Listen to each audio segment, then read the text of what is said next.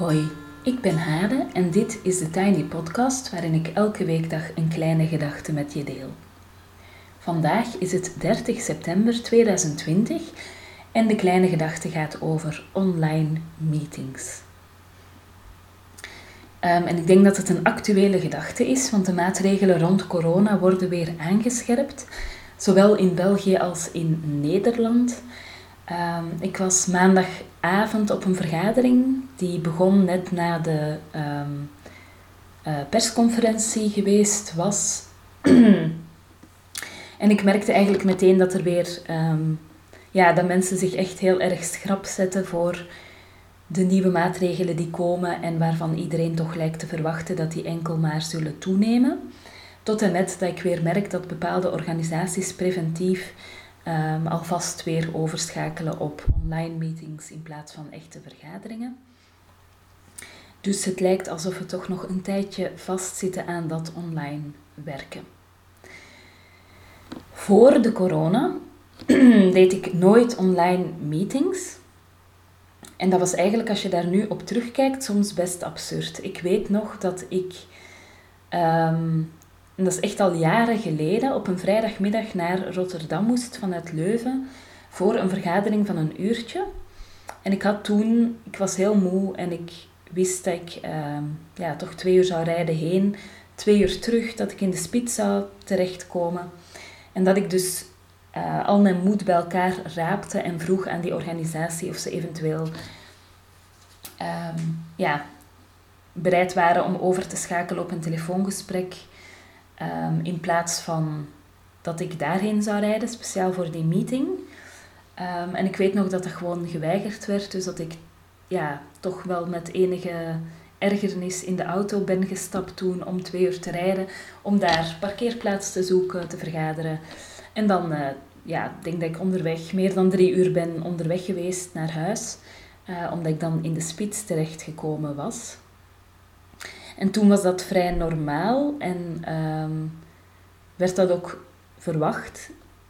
Um, terwijl ik nu denk, met die hele coronasituatie zijn we natuurlijk heel erg um, ja, toch wel anders gaan denken en ervaren dat online meetings ook gewoon kunnen en dat het wel de afweging waard is, niet alleen omwille van de tijd, maar ook ecologisch bijvoorbeeld, of het wel nodig is dat iemand bijvoorbeeld vijf uur of zes uur rijdt voor een vergadering van een uurtje. Uh, dus voor de corona uh, had ik bijna nooit online, online meetings. En tijdens de corona is het voor mij uh, begonnen met een online vrouwencirkel.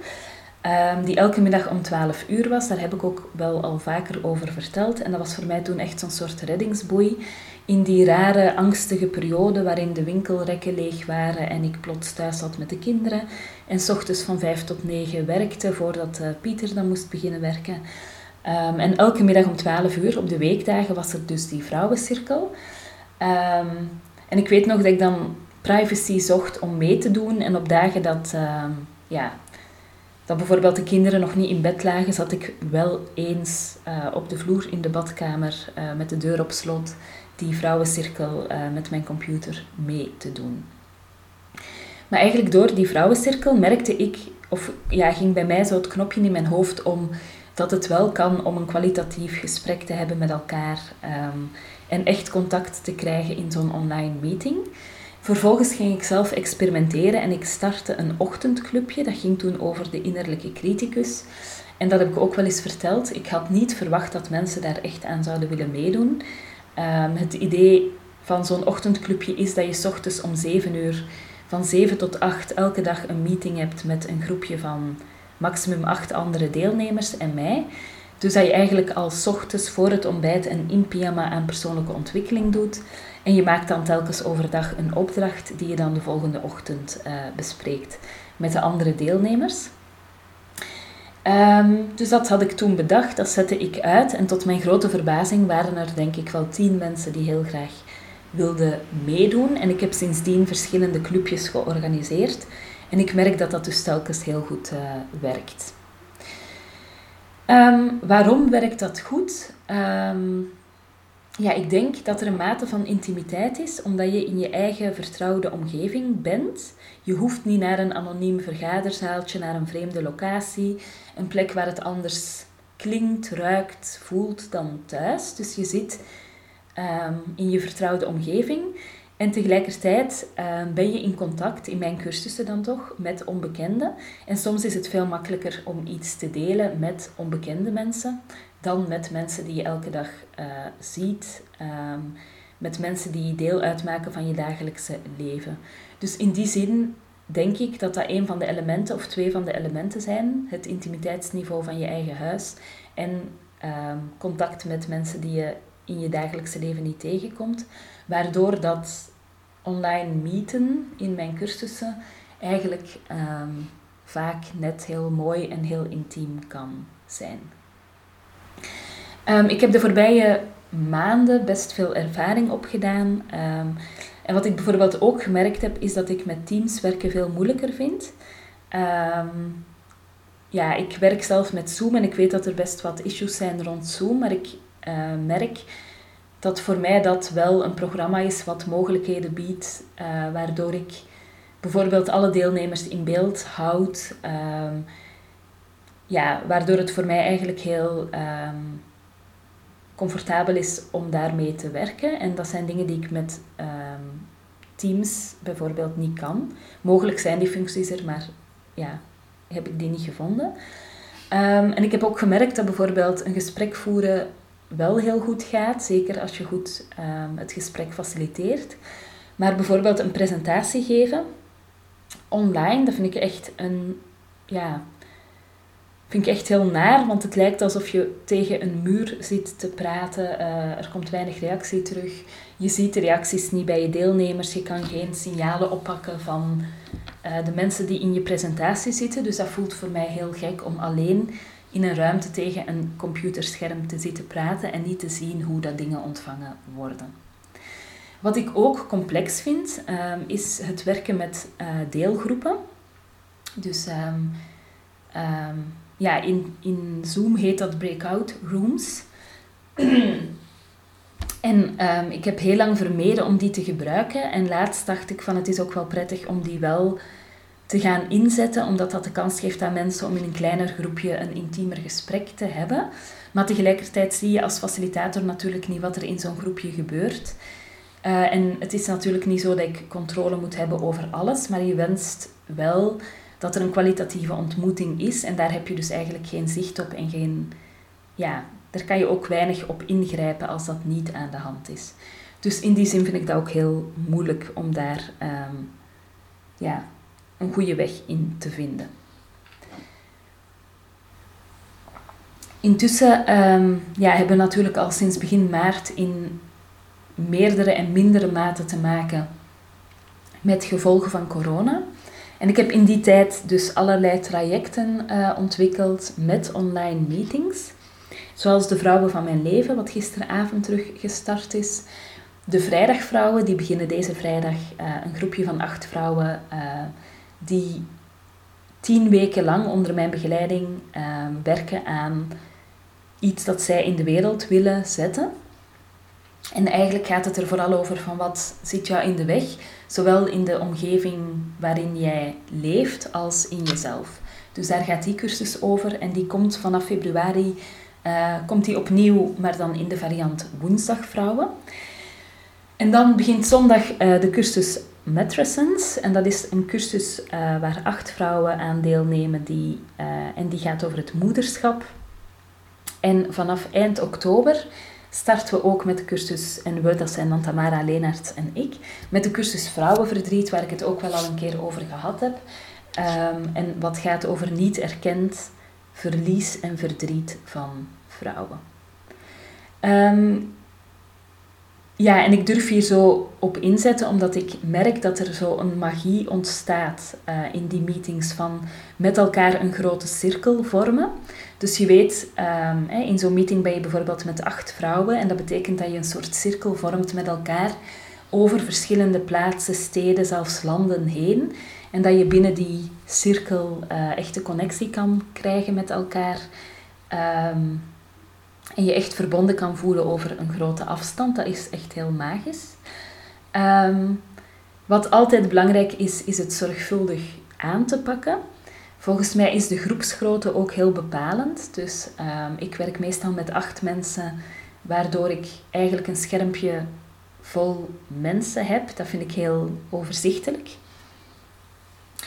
Ehm, ik heb ook ontdekt dat het soort vragen dat je stelt en het soort onderwerpen, dat dat er ook erg toe doet. Ook de afspraken die je met elkaar maakt, bijvoorbeeld om elkaar echte aandacht te geven en niet te onderbreken. En zo de kwaliteit van de aandacht die mensen voor elkaar kunnen opbrengen, ook dat is een heel belangrijk element in die meetings. Uiteraard gaat dat niet altijd perfect, maar ik heb echt wel al heel bijzondere meetings meegemaakt met vrouwen van Amerika tot Zwitserland, van Frankrijk tot Brugge, van Utrecht tot de Vlaamse Ardennen. En daar ben ik ontzettend dankbaar om. En dan wil ik misschien besluiten met nog even te vertellen. Um, ik heb het al gehad over het belang van zorgvuldigheid in de meeting zelf. Dus hoe je die meeting faciliteert, dat je dat heel zorgvuldig doet. Um, maar wat voor de deelnemers onzichtbaar is, maar wel voelbaar, denk ik, is dat ik ook uh, vooraf zorg besteed aan het toeleven naar de meeting. Bijvoorbeeld, uh, voor zo'n meeting zorg ik dat ik op tijd op kantoor ben, want ik wil echt de overgang maken van mijn leven en de drukte thuis naar de rust die ik nodig heb voor zo'n meeting. Um, dus ik probeer zeker op tijd te zijn en heel bewust die overgang te maken. Dat betekent dat ik ook nooit thuis um, aan mijn computer een meeting uh, begeleid. Dat doe ik altijd op mijn kantoortje. Um, ik kom op mijn kantoor en dan ruim ik eerst op. Ik leg alle overbodige spulletjes weg. ik steek een kaarsje aan. Ik doe lampjes aan. Ik zorg dat het hier netjes is, uh, dat er geen vuile kopjes en zo staan. Dat zou je ook doen als je een echte meeting hebt met mensen. Zou je natuurlijk ook zorgen dat de ruimte uh, netjes is. Um, en vervolgens, net voor we starten, neem ik alles klaar. Dus bijvoorbeeld um, een schrijfboekje en een pen leg ik allemaal klaar, zodat ik dan niet nog snel even moet gaan zoeken tijdens de meeting. En net voor de start um, probeer ik ook even er aandacht aan te besteden om de, om de energie uh, met bijvoorbeeld een Palo Santo stokje dat ik dan brand, om die energie in mijn eigen ruimte even um, ja, een beetje op te frissen. Um, er zijn mensen die geloven dat die Palo Santo een soort van vermogen heeft om uh, de energie in een ruimte echt te zuiveren uh, en om de negatieve energie te, ja, om die te verdrijven. Maar zelfs als je daar niet zozeer geloof aan hecht, is het wel een mooi ritueel om een soort van in de stemming te komen voor zo'n meeting. Dus dat zijn eigenlijk de dingen die ik doe voordat zo'n meeting begint. En ik geloof dat dat allemaal bijdraagt tot het succes en tot het ja, intimiteitsniveau uh, van een meeting online. Voilà. Als je graag ook een keer uh, wil deelnemen aan een clubje, ik heb het net gehad over die clubjes waarbij je ochtends al aan je persoonlijke ontwikkeling werkt, dan kan ik je vertellen dat het volgende clubje in de week van 2 november plaatsvindt. En dat is een clubje en dat heet Fragmenten van je levensverhaal, uh, waarbij je eigenlijk drie gebeurtenissen uit je leven die impact hebben gehad op jou, dat je die eigenlijk gaat onderzoeken gedurende een week. En daarbij heb je elke dag uh, een online opdracht. En elke ochtend, dus vanaf maandag 2 november tot die vrijdag, heb je uh, om 7 uur s ochtends een meeting en deel je je inzichten en je ervaringen met andere deelnemers. Ik zal het linkje naar, deze, um, naar dit clubje zal ik in de show notes zetten. Um, ja, en ik zou het heel fijn vinden natuurlijk um, als je zou deelnemen. Tot zover uh, de Tiny Podcast voor vandaag. Je kan me volgen op Instagram, TheTinyPodcast. En je helpt me door deze podcast wat sterretjes te geven op iTunes, een review achter te laten en of hem door te sturen aan iemand anders die er misschien ook graag naar luistert. Tot morgen.